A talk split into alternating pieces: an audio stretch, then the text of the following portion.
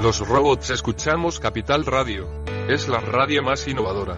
Oímos a Saragot, con Luis Vicente Muñoz. Ahí le has dado. Esto es Capital Radio. Di que nos escuchas.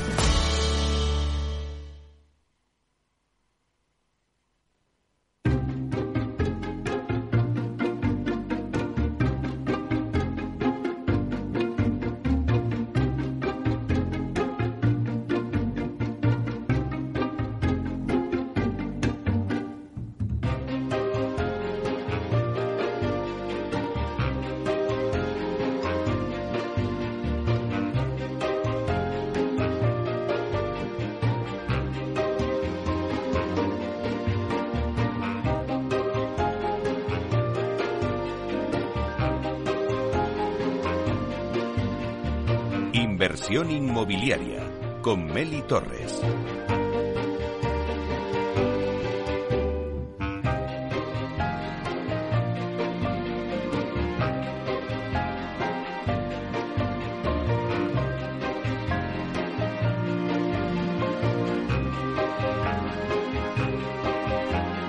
Hola, ¿qué tal? Muy buenos días y bienvenidos a Inversión Inmobiliaria. Bueno, pues aquí estamos un jueves más para daros las claves y que podáis realizar la mejor operación inmobiliaria y sacar la mejor rentabilidad a vuestras propiedades. Por eso nace este programa.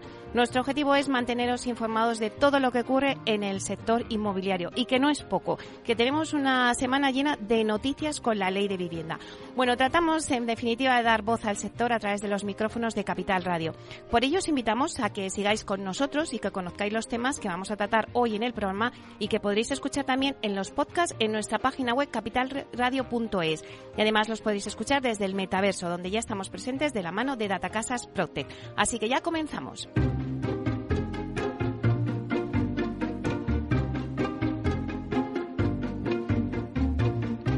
Bueno, pues como todos los jueves, repasamos la actualidad de la semana inmobiliaria con el portal inmobiliario Idealista. Y luego TINSA nos va a dar el dato inmobiliario del día. En nuestra sección Inversor Masteos os vamos a contar cuáles son los distritos que tienen la mejor rentabilidad que podéis sacar si tenéis una vivienda en alquiler.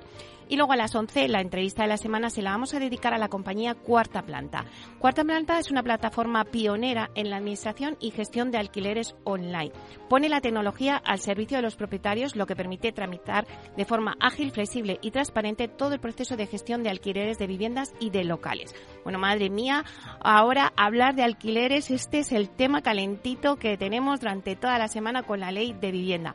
Pero bueno, seguro que también ellos nos van a dar las claves de cómo ven ahora este mercado.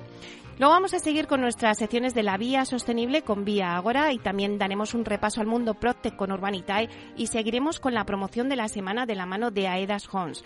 Eh, luego eh, os contaremos también un nuevo hito en nuestra guía de la compra de la vivienda con Culmia. Y acabaremos pues analizando el gran evento inmobiliario del sector inmobiliario que no es otro que el SIMA, que tendrá lugar la semana que viene. Y lo haremos con Eloy Boua, que es el director eh, general del SIMA, que nos va a contar cuáles son las novedades para esta nueva edición. Así que ya, venga, me, me callo y ya comenzamos.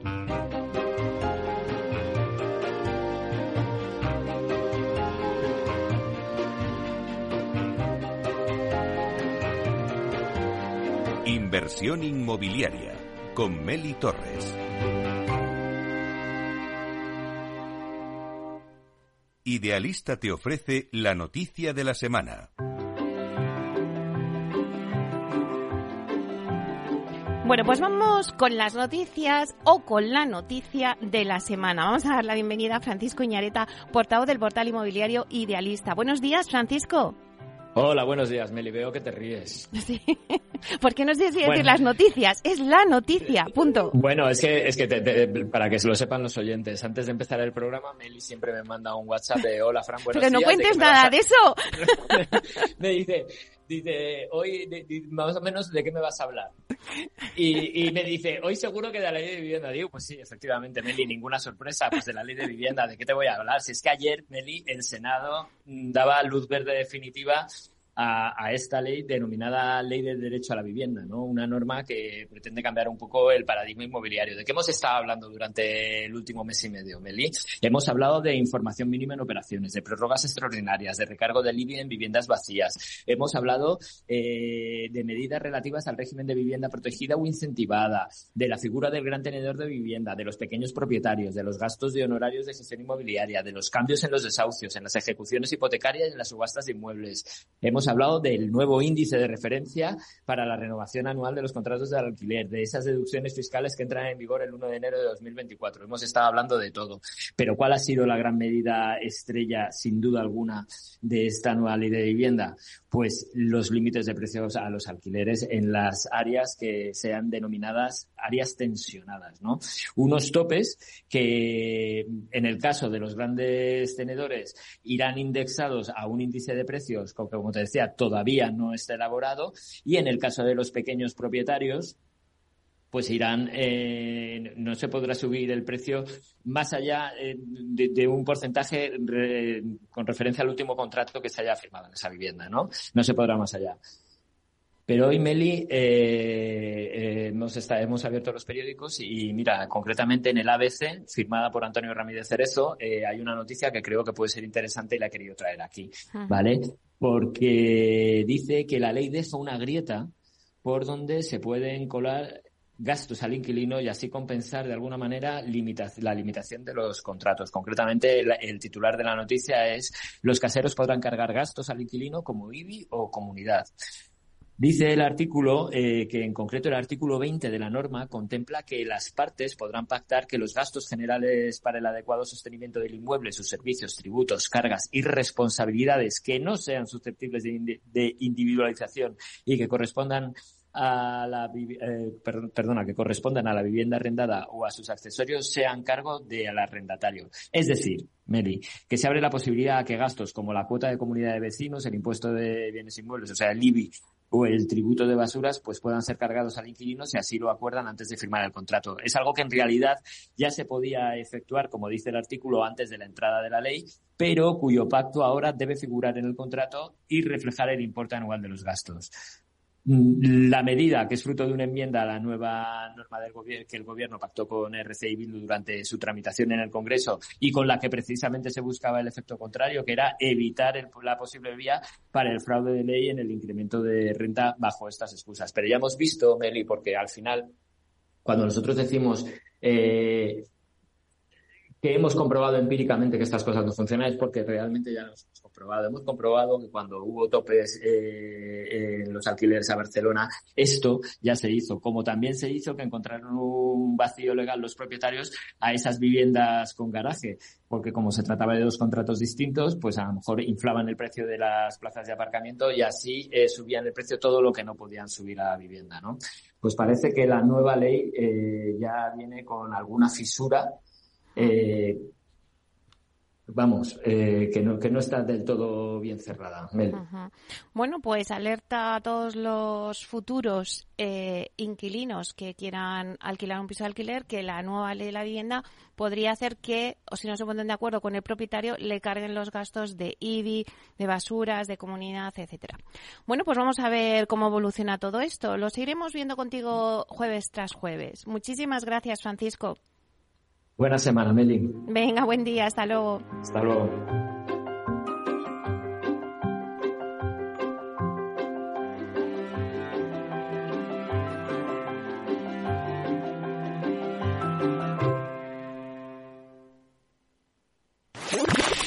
Capital Radio, la genuina radio económica. Siente la economía. El dato del día con TINSA.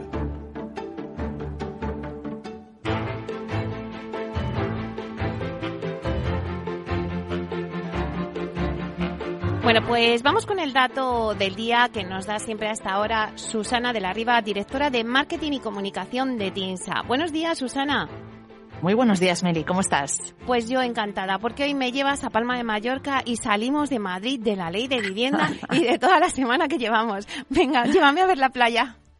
Bueno, a la ley de vivienda no la abandonamos del todo, porque de alguna manera es un tema el que, el que vamos a hablar hoy, que está un poquito relacionado y que es lo que subyace, ¿no?, debajo de, de todo esto.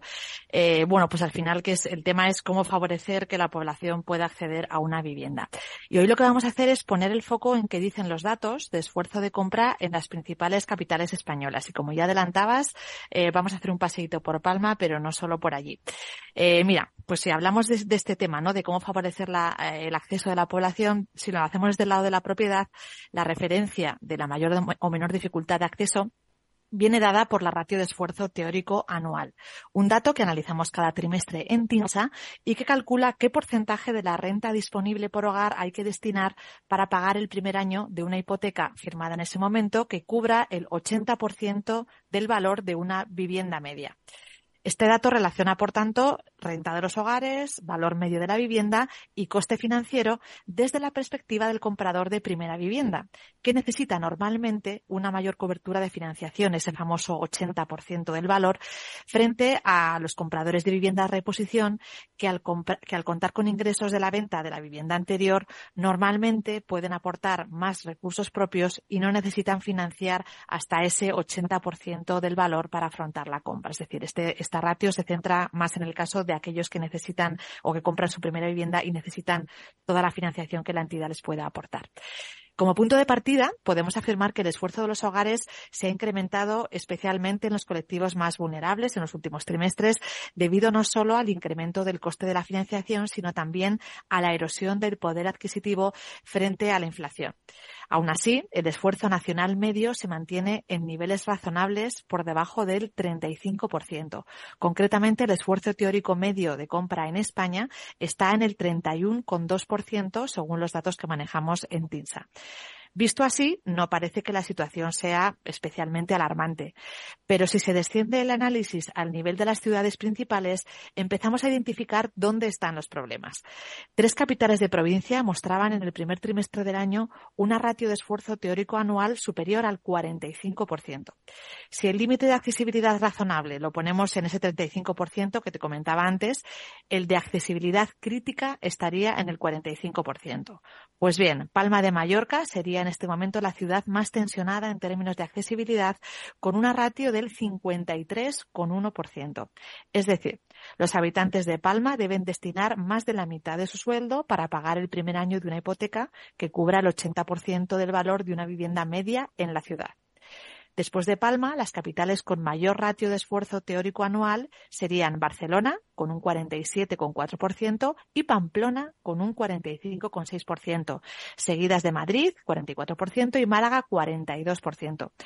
Completan el grupo de capitales donde el nivel de esfuerzo teórico supera ese treinta y cinco por ciento considerado razonable, Cádiz, con casi un cuarenta y dos por ciento, y Sevilla, con un treinta y seis coma ocho por ciento. Exceptuando el caso de Pamplona, se trata en todos estos casos que te he mencionado eh, capitales o grandes capitales y enclaves con un marcado carácter turístico. Entre las grandes ciudades, la excepción la marcaría Zaragoza, que ya es la cuarta capital española por población, eso es un dato reciente, y su ratio de esfuerzo está por debajo de la media española, un veintiocho coma cuatro por ciento. El componente de comprador extranjero que caracteriza a los enclaves vacacionales tiene un peso relevante a la hora de entender esta tensión del esfuerzo. Eh, en estos enclaves suele existir un mercado de alto standing y valores elevados que está desacoplado con el nivel de renta media del habitante local. Por eso en las zonas turísticas el esfuerzo medio en la provincia, a nivel provincial, que es el que recoge las poblaciones costeras más típicas de uso turístico, es, este ratio provincial es superior al de la capital. Es el caso de Islas Baleares, donde el esfuerzo medio, si analizamos la provincia en conjunto, es del cincuenta y ocho coma cinco por ciento. Y también es el caso de Málaga, Girona, Alicante, Tenerife o Gran Canaria. En todas estas provincias, la ratio provincial es mayor, es mayor el esfuerzo que en la capital de, de esa provincia. Sin embargo, las ciudades de Madrid, Barcelona, Sevilla o Zaragoza, que se caracterizan más por ser enclaves de, de actividad económica, tienen una ratio de esfuerzo superior a la de sus respectivas provincias. Y si nos vamos al extremo contrario, ¿cuáles son las capitales de provincia donde existe un menor problema de accesibilidad, al menos según los datos? Pues mira, Lleida es la capital con menor tasa de esfuerzo teórico anual, sería un dieciocho coma siete por ciento eh, en comparación con el treinta y uno por ciento de la media española. Seguiría en la parte baja de la tabla eh, Vitoria, Soria, Castellón de la Plana y Oviedo. Todas ellas en el entorno del veinte a veintidós por ciento de esfuerzo. Hasta un total de quince capitales de provincias de provincia, perdón, tienen una tasa de esfuerzo inferior al veinticinco por ciento. Recordemos que el límite de accesibilidad razonable estaría en el treinta y cinco por ciento. Así que ya ves, Meli, el problema de la accesibilidad a la vivienda no es que vaya por barrios, que también va por capitales. Ese cincuenta y tres coma uno por ciento de ratio de esfuerzo de Palma de Mallorca marca en este momento el punto más caliente entre las capitales tensionadas, casi veintidós puntos por encima de la media española, que se encuentra en el treinta y uno coma dos por ciento. Pues es un dato muy interesante, Susana, el que nos has traído hoy, ese esfuerzo y ahí en Palma de Mallorca. Así que bueno, te esperamos el jueves que viene con más datos. Perfecto, Mendy, hasta la semana que viene. Un abrazo. Hasta pronto.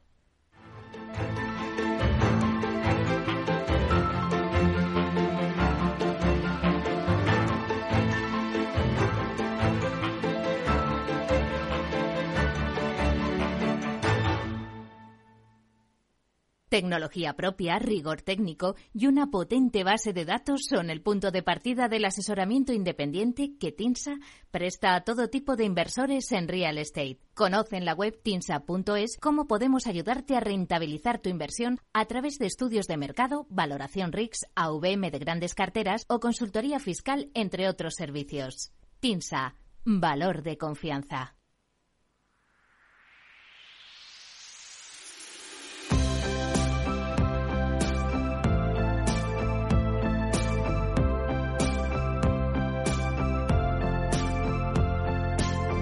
¿Estás pensando en invertir en vivienda y no sabes por dónde empezar? Para rentabilizar tus ahorros, tomar las mejores decisiones y ganar en tranquilidad, no te pierdas la opinión y los consejos de los que más saben y conviértete en un inversor Masteos. Porque Masteos es la mayor empresa especializada en la inversión en alquiler llave en mano. Y en esta sección tendrás todas las claves del mercado residencial y las herramientas para que puedas invertir en vivienda de forma fácil y segura. Bueno, pues hoy en nuestra sección Inversor Masteos analizamos las zonas más rentables para comprar vivienda para alquilar en Madrid, Valencia y Barcelona. Masteos es una empresa especializada en el asesoramiento de compra de vivienda para alquilar ya en mano y ha realizado este estudio, y una de las principales conclusiones es que comprar una vivienda para alquilar en los distritos con precios más bajos de estas grandes ciudades puede ser hasta un cincuenta y dos por ciento más rentable que en los barrios prime. Pero bueno, de todo ello vamos a hablar con Beatriz Toribio, directora general adjunta de Masteos para, esta, para España, que la tenemos aquí ahora mismo en el estudio en directo. Buenos días, Beatriz. Hola, muy buenos días, Meli, ¿cómo estás? Bueno, encantada de que estés de nuevo con nosotros, que sé que, que andas de un lado para otro y, y no, no sé cómo te da la vida, pero bueno, te da para venir aquí a Capital Radio, con lo cual estamos súper eh, contentos de que estés. Mira, Beatriz, eh, según Masteos, mmm, cuéntanos un poquito qué rentabilidad media ofrece la compra de una vivienda para alquilar en España. España. Luego nos metemos ya por barrios. Sí, eh, según nuestros datos, ahora mismo la rentabilidad media estaría en torno a casi el ocho por ciento, es un siete coma siete por ciento.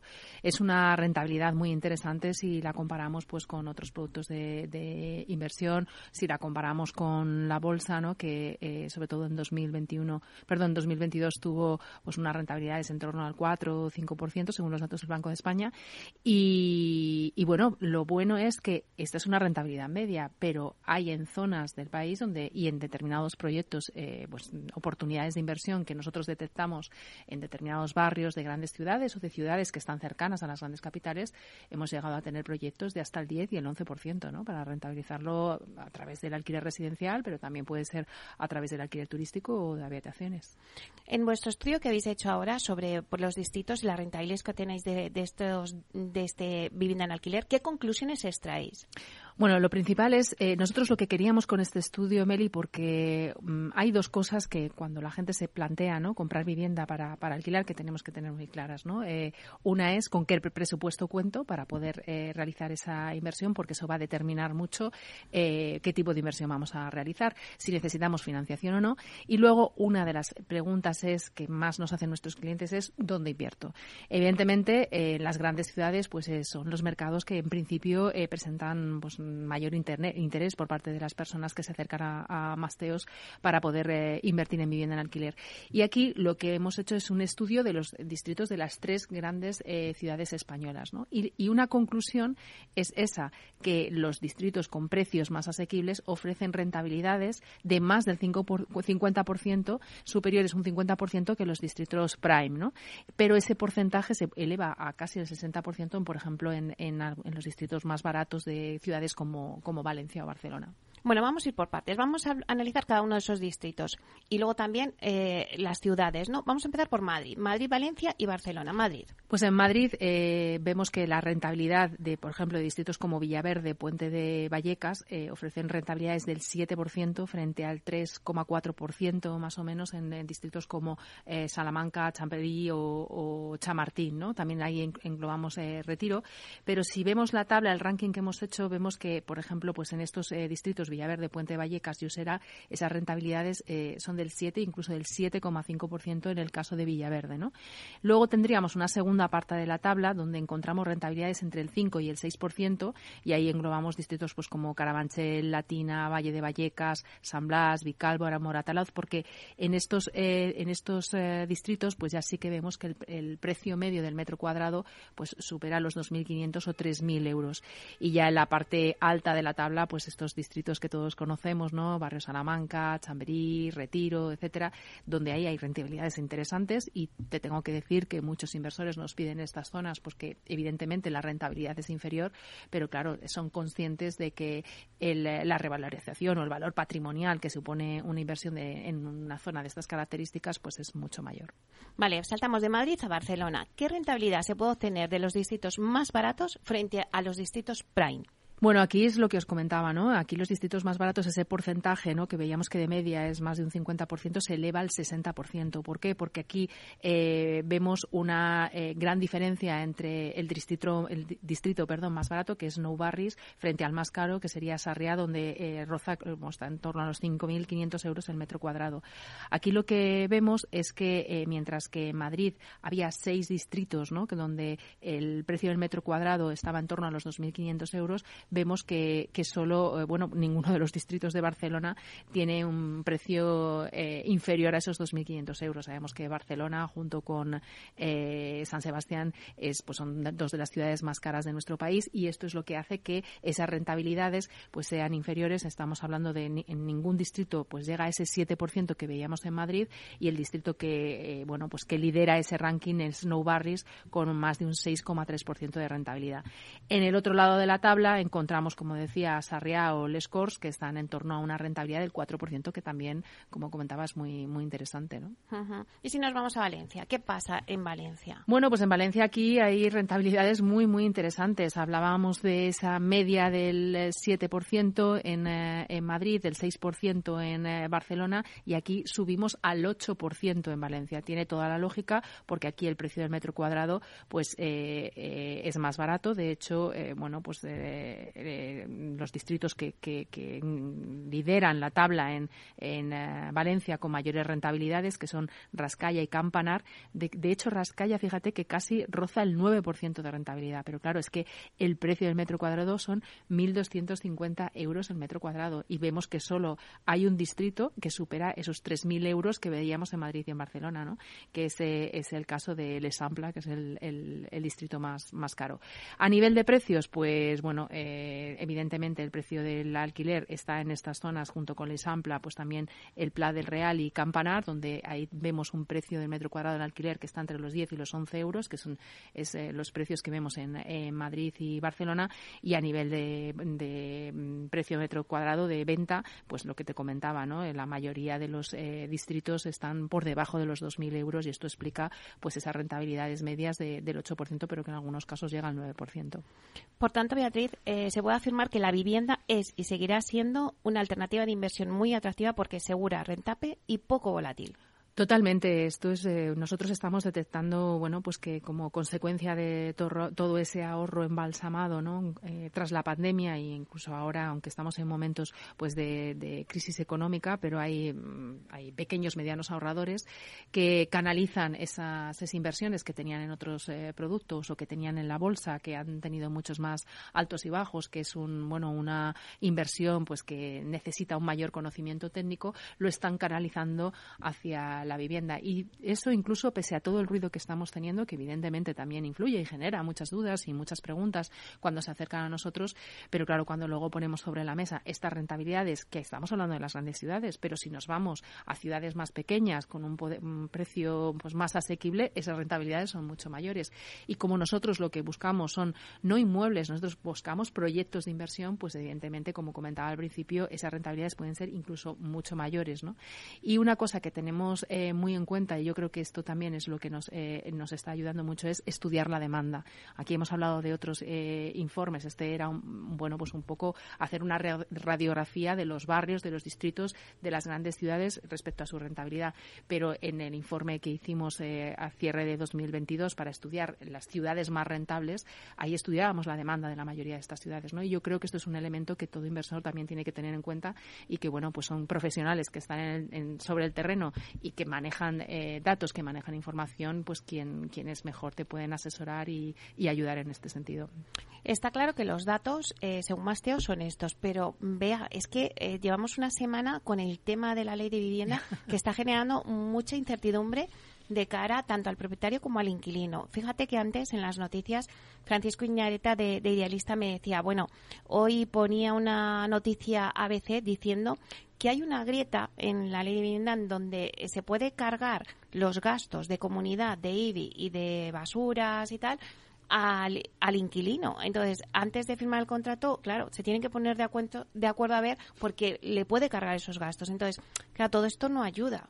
Totalmente. Eh, bueno, este es además un elemento muy concreto que yo creo que había gran desconocimiento en este sentido, ¿no? Pero se está alertando desde diferentes eh, pues eh, voces jurídicas y demás que en la ley hay muchas contradicciones, que en la, la ley hay muchas imprecisiones, pero eso, más allá de todo esto, yo creo que es una ley que va a generar eh, muchísima más litigiosidad, no solo entre, bueno, pues diferentes partidos políticos, administraciones, etcétera, sino entre el inquilino y el propietario, ¿no? Cuando una ley de estas características características que seguramente es necesaria, es neces- necesario coordinar la política de vivienda y dar eh, bueno, pues un contexto a esas leyes de vivienda que había en otras comunidades autónomas. Pero una ley, bajo mi punto de vista, lo que tiene es que favorecer esa relación, que esa re- relación sea lo más eh, bueno, pues lo más fácil posible, lo más equilibrada posible. Y la ley está descompensada porque carga sobre el propietario, pues, muchos aspectos que, bueno, yo creo que van a entorpecer esa esa relación. Y además también, Meli, creo que va a provocar mucha desigualdad entre los territorios. Ya tenemos un mercado a diferentes velocidades, ¿no? Aquí estamos viendo, bueno, pues el comportamiento de las rentabilidades, pero pero fíjate a nivel de precios, fíjate a nivel de demanda. Si ahora eh, va a haber unas comunidades autónomas que lo aplican, otras que no, esas diferencias van a ser todavía mucho mayores, ¿no? Entonces, yo siempre digo, eh, bueno, yo y no solo yo, que es una oportunidad perdida y que, bueno, esta ley pues va a generar mucha muchas dudas, mucha inseguridad, y eso no beneficia, ¿no? Porque lo que necesitamos es que el mercado, que es un mercado que se está profesionalizando, que está creciendo, que, que la vivienda es eh, bueno, una de nuestros, nuestras necesidades fundamentales, y que puede ser un sector, eh, bueno, pues un motor económico para en, en España, ¿no? Hay, eh, ya se está hablando de la falta de mano de obra, de la necesidad de atraer talento. Hay industrias, pues, como la rehabilitación, la industrialización de la producción de viviendas, que tienen que avanzar, y que esto va a generar muchas oportunidades, y todo eso es lo que hay que favorecer, ¿no? Y estamos en, en medidas, bueno, estrellas que se venden muy bien ante la opinión pública, pero que no ayudan al, al desarrollo de, del mercado, y sobre todo no ayudan a esas personas a quien en teoría deberían ayudar, ¿no? Que esa, a los segmentos pues con mayores dificultades en los datos que estaba dando Susana, y que vamos a ver que esos porcentajes van a crecer porque la oferta se va a reducir y los precios van a subir. Uh-huh. Bueno, pues estas son las conclusiones de también de vuestro estudio. Muchísimas gracias, Beatriz, por estar aquí un día más a explicarnos, bueno, pues todo este mercado que hay ahora mismo del alquiler, que muchos pues con todo el tema de la ley de vivienda tienen muchas dudas, pero bueno, también vamos a tranquilizarles y a decirles que es un mercado muy rentable y Totalmente. Que tienen que poner el foco el foco ahí. Exacto. Si me permites, Meli, es hay que poner las largas. Entonces, las largas es que el mercado del alquiler todavía es un mercado muy pequeño, hay muchísima demanda y las rentabilidades, pese a todo lo que está ocurriendo, van a seguir ahí. Y tenemos que pensar en, bueno, pues cómo ahorrar de cara a nuestro futuro, ¿no? Sobre todo, pues gente como tú y yo, ¿no? A, nuestra, a complementar nuestras futuras pensiones, y la vivienda yo creo que es un valor que, que es eh, pues rentable y seguro en este sentido. Muy bien, pues muchísimas gracias, Beatriz Toribio, directora general adjunta de Masteos para España. Un placer. Gracias, Meli.